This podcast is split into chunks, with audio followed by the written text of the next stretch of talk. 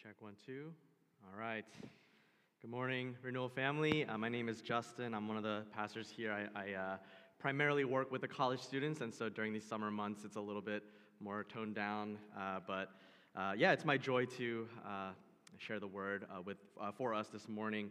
happy Father's Day again to all of you. this is now just my second Father's Day as, a, as an actual father myself.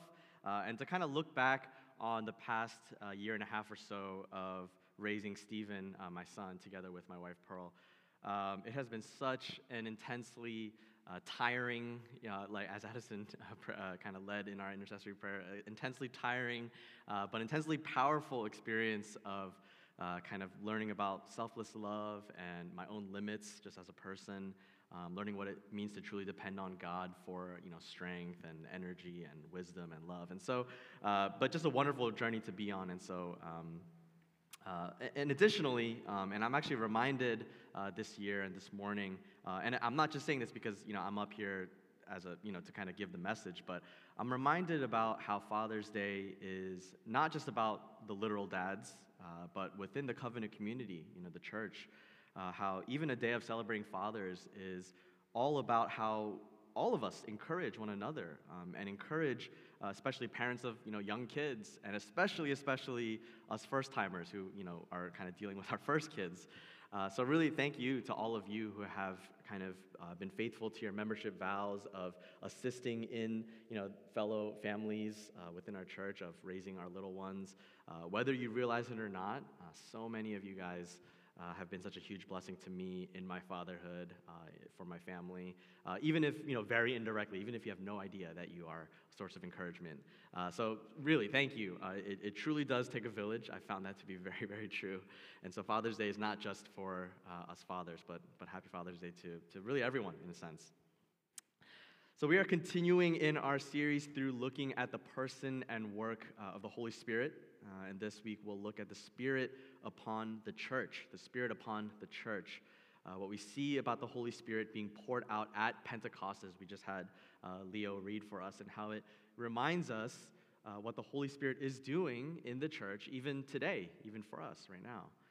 Uh, when we think about the Holy Spirit, we often think, at least for me uh, personally, we often think more in personal terms, more in individual kind of terms, which isn't wrong, right? The Holy Spirit is uh, uh, indeed uh, does work in deeply personal ways uh, in each of our lives, but perhaps uh, in our kind of consumeristic tendency, uh, we rarely think beyond that and think about how the Spirit works in the body of believers, works in the church as a whole.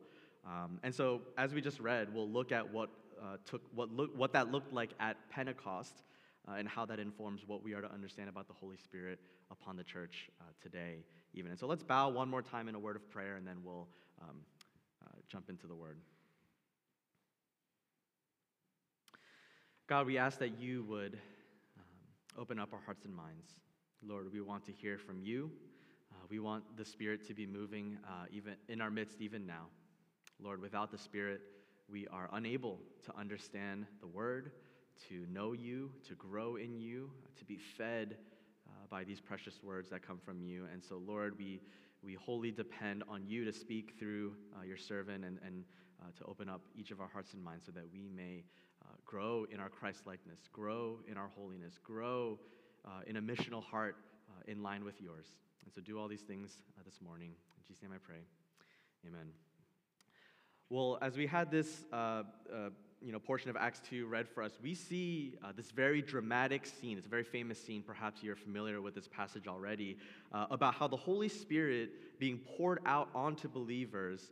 Um, uh, w- this thing that was promised by Jesus and even the prophets of Old Testament, how this all played out in this, in this kind of dramatic moment. Right? The word Pentecost actually indicates the festival that was being celebrated at that time. So Pentecost was not a name given to this event after the fact. It actually was something that was already being celebrated. It, it literally just means 50th uh, in Greek, which signified the 50 days after Passover. Uh, which is when the festival would kind of take place. And, um, and in our instance, in this Pentecost, it was 50 days after the crucifixion, which lined up with the Passover. Uh, and it was, a, it was a time of celebration for God's uh, kind of goodness uh, to celebrate that uh, during the current harvest for God's faithfulness you know, towards the people. And at some point in Israel's history, it also kind of adopted this extra meaning of celebrating God uh, giving the law to the Israelites uh, at Mount Sinai, to giving the Ten Commandments. But Pentecost, as we know it today, uh, from this instance that we read as, signified the Holy Spirit being unleashed in a totally unprecedented way. Uh, you see, while this isn't the first time that the Holy Spirit's mentioned or taught about in Scripture, uh, it's not the first time that we're introduced that the Holy Spirit is introduced to us as readers of Scripture. Um, we do see that there were unique ways that he was now going to operate uh, to relate to people from this moment onward. Right? It, wasn't the first time we meet the Holy Spirit in, in the Bible, but it was the first time that he would kind of uh, start operating in a, in a particular unique way. It was totally different than it had been in the past, even in the, in the Old Testament. Right? In the past, as we looked at all the uh, as we look at all the kind of different Old Testament teachings on the Holy Spirit, we see um, these three things, right? First, that the Spirit of the Lord was limited to certain people, right, in, in the Old Testament, right? The king, you know, at any given time might have had the Spirit, uh, but his military general or his maidservant would not necessarily have the Spirit in the same sense. Uh, the prophets had the Spirit, but kind of ordinary people during Israel's history did not. Second, the Spirit would be withdrawn from people uh, at times. Right? Just because he was with an individual did not guarantee that they were sealed with, uh, sealed in communion with the Holy Spirit for good. Right? We see that in Samson and Saul when they each gave themselves over to disobedience, and, and Scripture says the Spirit departed from them. And then, third, some commentators even generalize kind of the way that the Spirit related to people uh, up until this point as largely kind of sub personal, right? Not completely impersonal or cold or kind of robotic, but comparatively, he didn't operate in and through the individual in a deeply personal way that we kind of understand now. And setting the scene for kind of how profound uh, this moment at Pentecost was even further, by the end of the Old Testament period, uh, the Spirit seemed to be kind of past history altogether. Right? He wasn't overtly involved in kind of human affairs uh, any longer. But during some of the prophetic ministries of Israel's history, prophets like Joel and Ezekiel and Jeremiah, they prophesied that in the end times, the Spirit of the Lord would come again and would be widely disseminated, that it would be, uh, he would eventually return in a profoundly different way. That's, that's, that's what happened at Pentecost and onward, even till today. When the Spirit was poured out on the disciples and the followers of Christ at Pentecost, like the prophets of old, and even Jesus himself uh, promised that he would, it marked a new era for the church, for the people of God.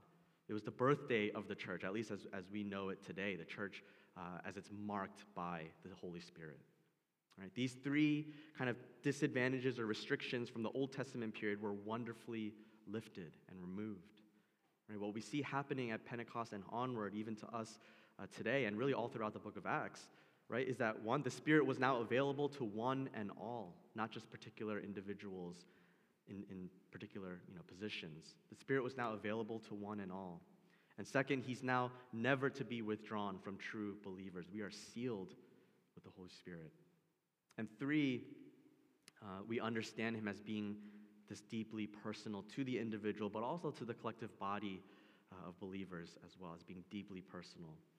Right? These benefits of the Holy Spirit mark uh, the period of redemptive history uh, that we still find ourselves in today, right? We're still in the general period of redemptive history some 2,000 years later.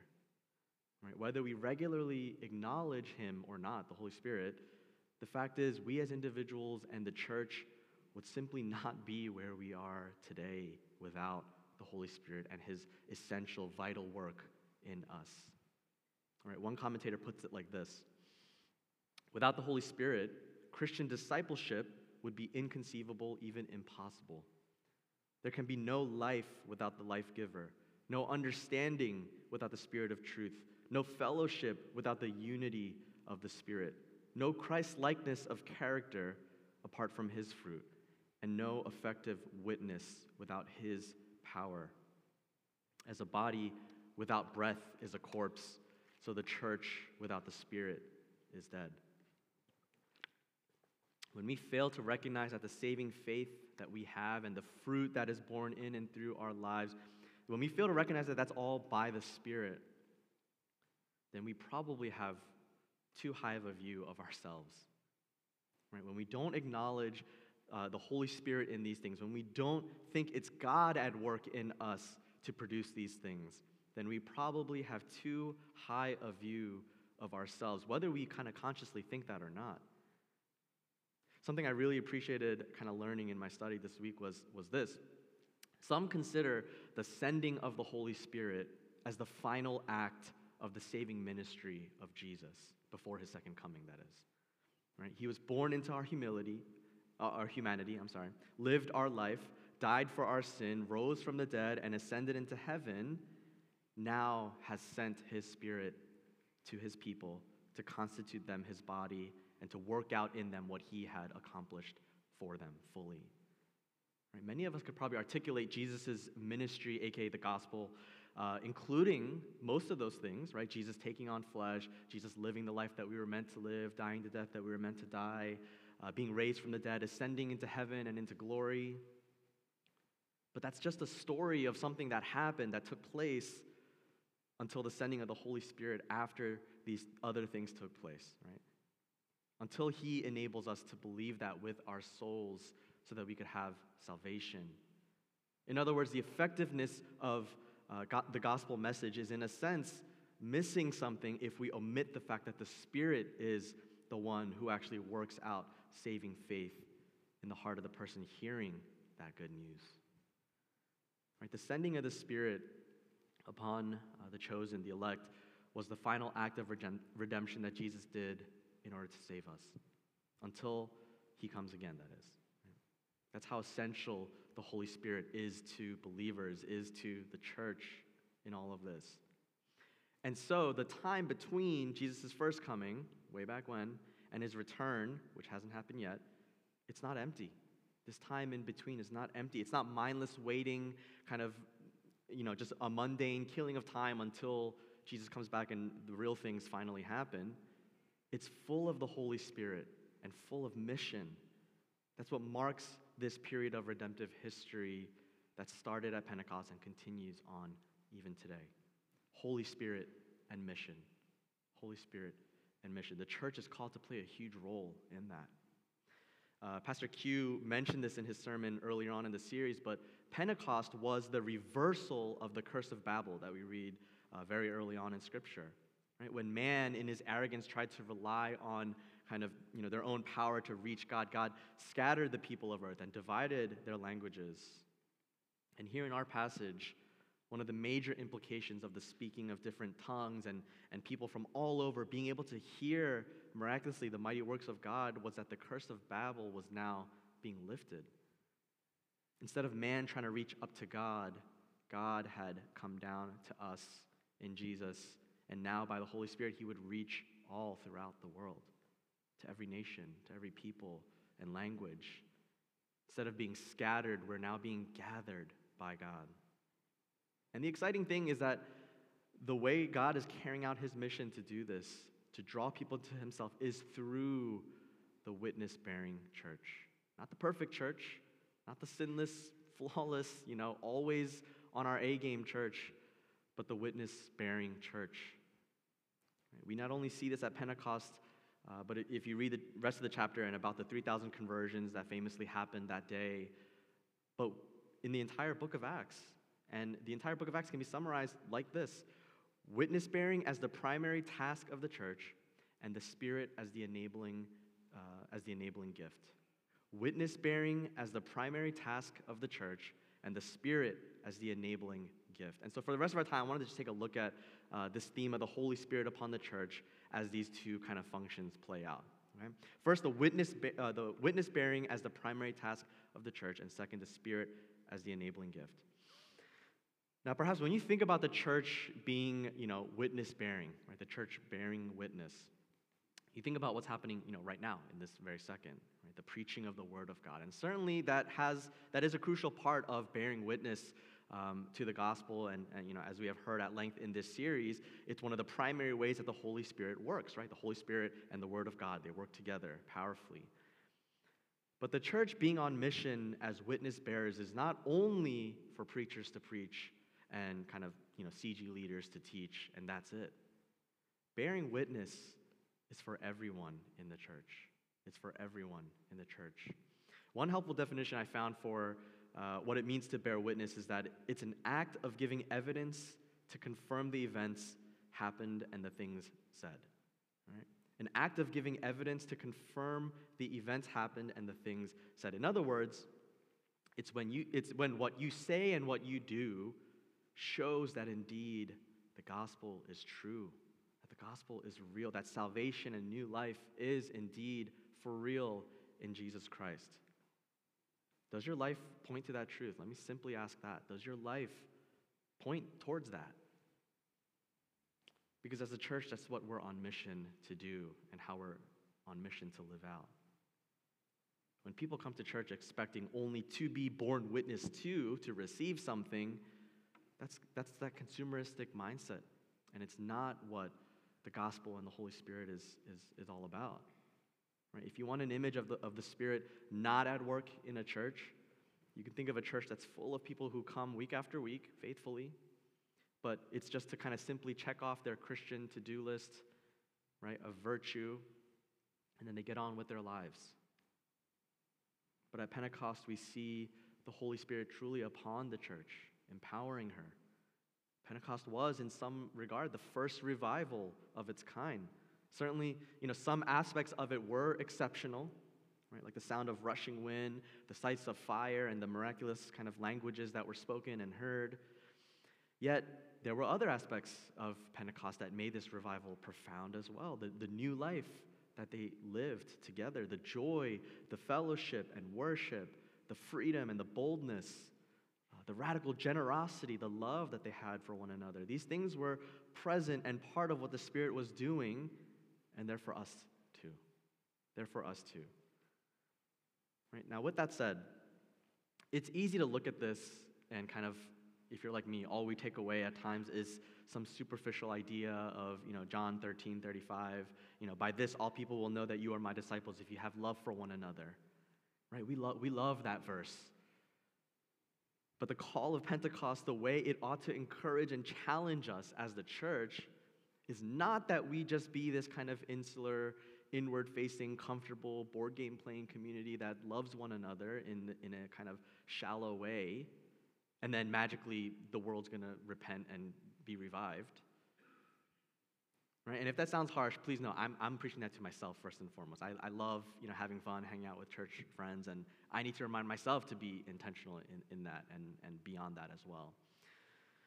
But again, if we think we're fulfilling Jesus' call to love one another in a radical, countercultural way in John 13, if we think we're living out the deep fellowship that the church from Acts experienced together in that we read from, if we think we're doing these things by loving one another in a just a shallow way and that's it, then we are misinterpreting what the Spirit is intending to do in and through the church even today. The fellowship that the church in Acts experienced was costly, radically generous, and it was centered around an eagerness to learn from the apostles' teaching, to learn from the Word of God. And it was around prayer and worship. Right now, so am I saying that having fun is, is bad and saying you shouldn't do that? No, that, that's not what I'm saying. That summer connections are you know, vain unless at some point someone you know, breaks out into a sermon. No, that's not and during the goat roast, maybe. I know, that's not what I'm saying, right? But if we are to be the church on spirit led mission, we have to be intentional and thoughtful and loving in all the ways that God calls us to be loving as the church. Right, two, uh, two questions you can kind of just, you know, ask to uh, assess yourself a little bit as you relate to those around you. One, are your existing relationships and your friendships growing deeper right? Are existing relationships and friendships with, you know, fellow people within the church, fellow brothers and sisters in Christ, are they growing deeper? And secondly, are you getting to know and bless others that you haven't before, even within the church? Are your existing relationships and friendships growing deeper, and are you getting to know and bless others that you haven't before? Right? Do you challenge your fellow brothers and sisters when they need it? Perhaps when they're in sin Do you pray for one another and hold each other accountable in growing in holiness? Do you ask others to pray with you and to hold you accountable rather than withdrawing whenever things get uncomfortable or inconvenient? I think back to my time uh, in college uh, when I was in RCF as a student of RCF. And one of the most formative times in, my, in all of my spiritual life uh, was this summer when I grew uh, alongside a fellow brother, right? Just, you know, a friend within RCF. Um, and there was nothing spectacular about, you know, kind of what happened. Right? We would hang out a lot, we would have a lot of fun, um, and we would get together to do our Bible reading for the day. We were going through scripture. And then uh, we would just physically get together, go through scripture, and then talk about what we read uh, and, and kind of what we were reflecting on. And then we shared prayer requests and prayed for one another. And I, and I think to this day, that was one of the most formative seasons of my life. Right? Or I think about my relationship with Pastor Dan, right, who's kind of like a spiritual father to me, and how through the years we've had many conversations where he would bring up things that were challenging or kind of uncomfortable for me to talk about, but that I, in you know, all brutal honesty, needed. Conversations that were necessary. And I know spiritually I wouldn't be here today without that kind of challenging, pressing love from that brother. Are you bearing witness in these ways towards one another? Are your actions and speech to fellow brothers and sisters within the church testifying about who God is? Does it point to the reality of the gospel? Is there also witness bearing that's outward facing, right? Because witness bearing is obviously not just an inward thing just within our church, but is there witness bearing that's outward as well? Doing this work in a missional way means that we don't just seek to improve relationships within the church, but that we intentionally bring the good news outward to people who don't yet believe, to people who are broken, to our neighbors, our coworkers, our classmates, even our families. Do our lives cause those around us to wonder what makes us tick? What makes us have joy? What gives us hope in challenging times? Peace in painful times? Why we participate in certain things, why we don't participate in certain things? Do our lives cause those around us to, to wonder about that? And, and doing this, living very intentionally for those around us to see Christ through our lives, Uh, is important, but also, are you also ready to share the gospel at some point with them? Do you seek and pray for opportunities to actually use your words to share the gospel with those around you?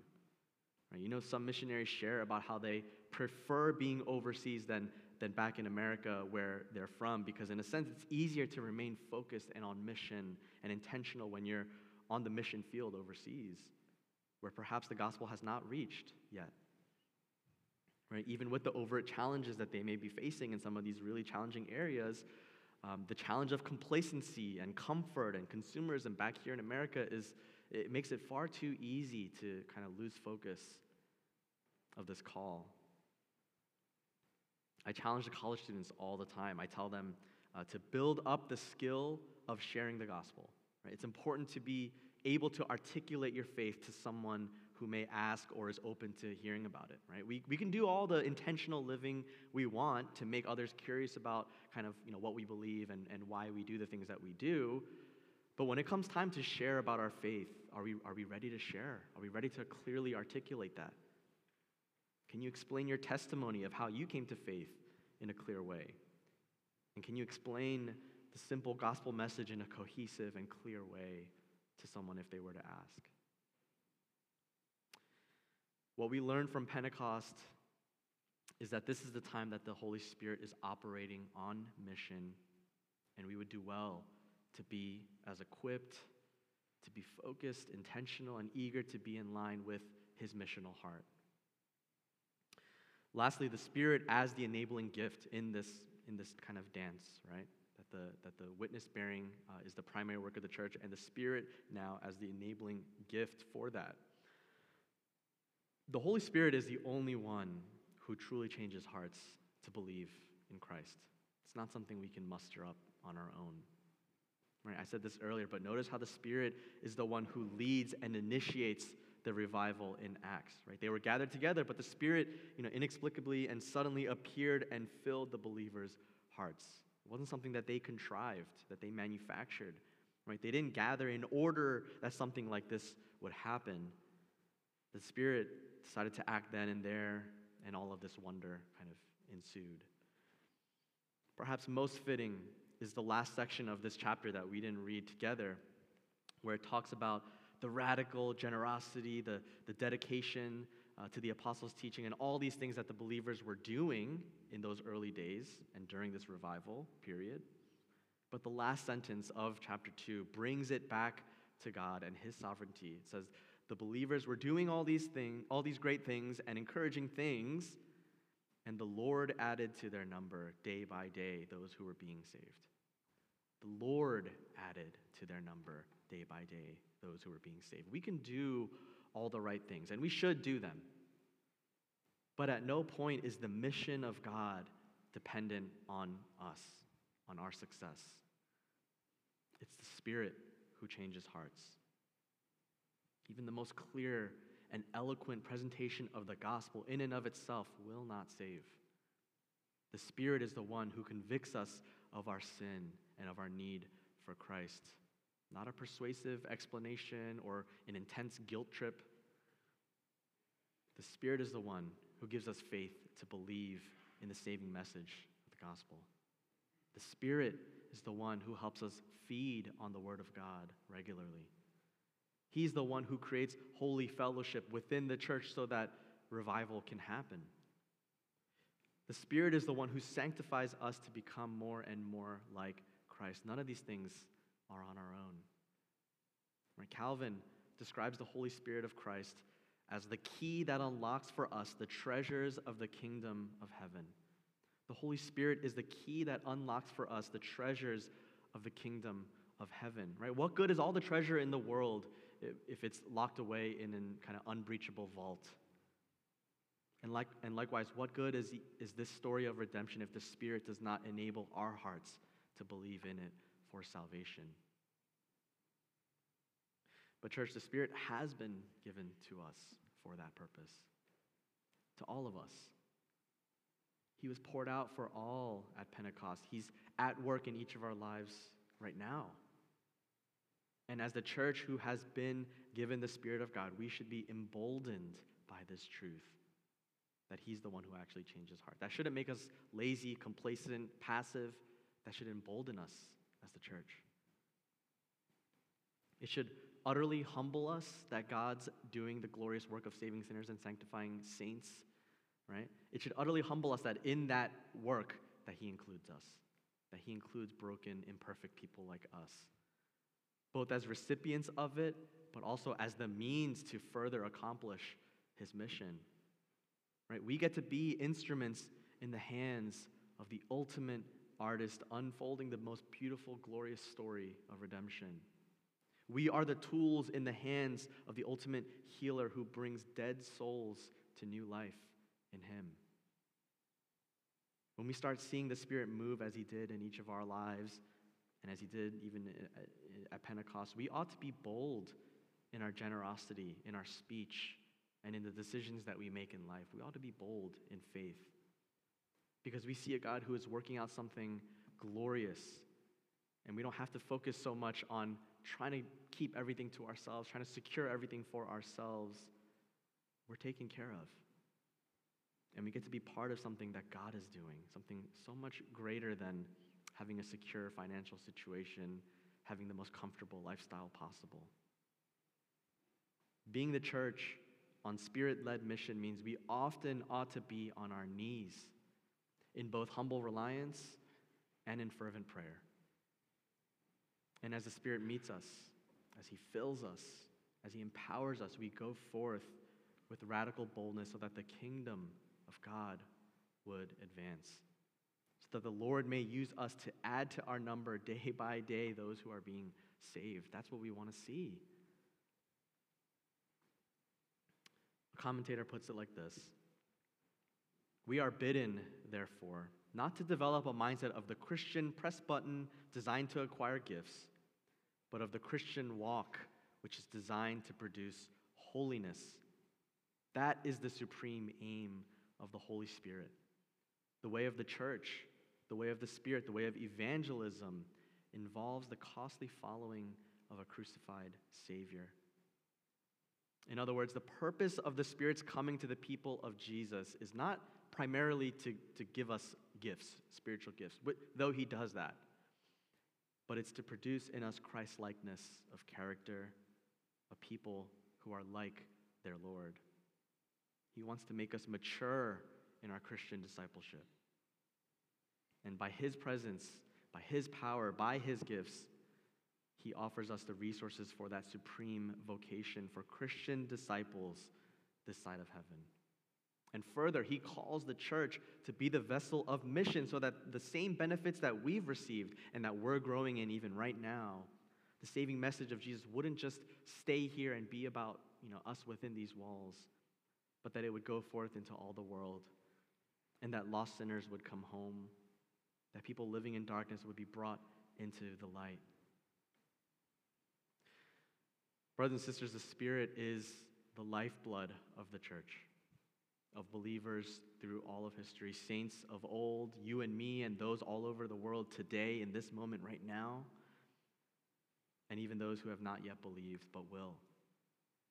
You know, as we align our hearts as a body of believers to His mission, what He's doing May we be strengthened in our faith and used mightily so that the glory of God may fill the whole earth. Let's pray.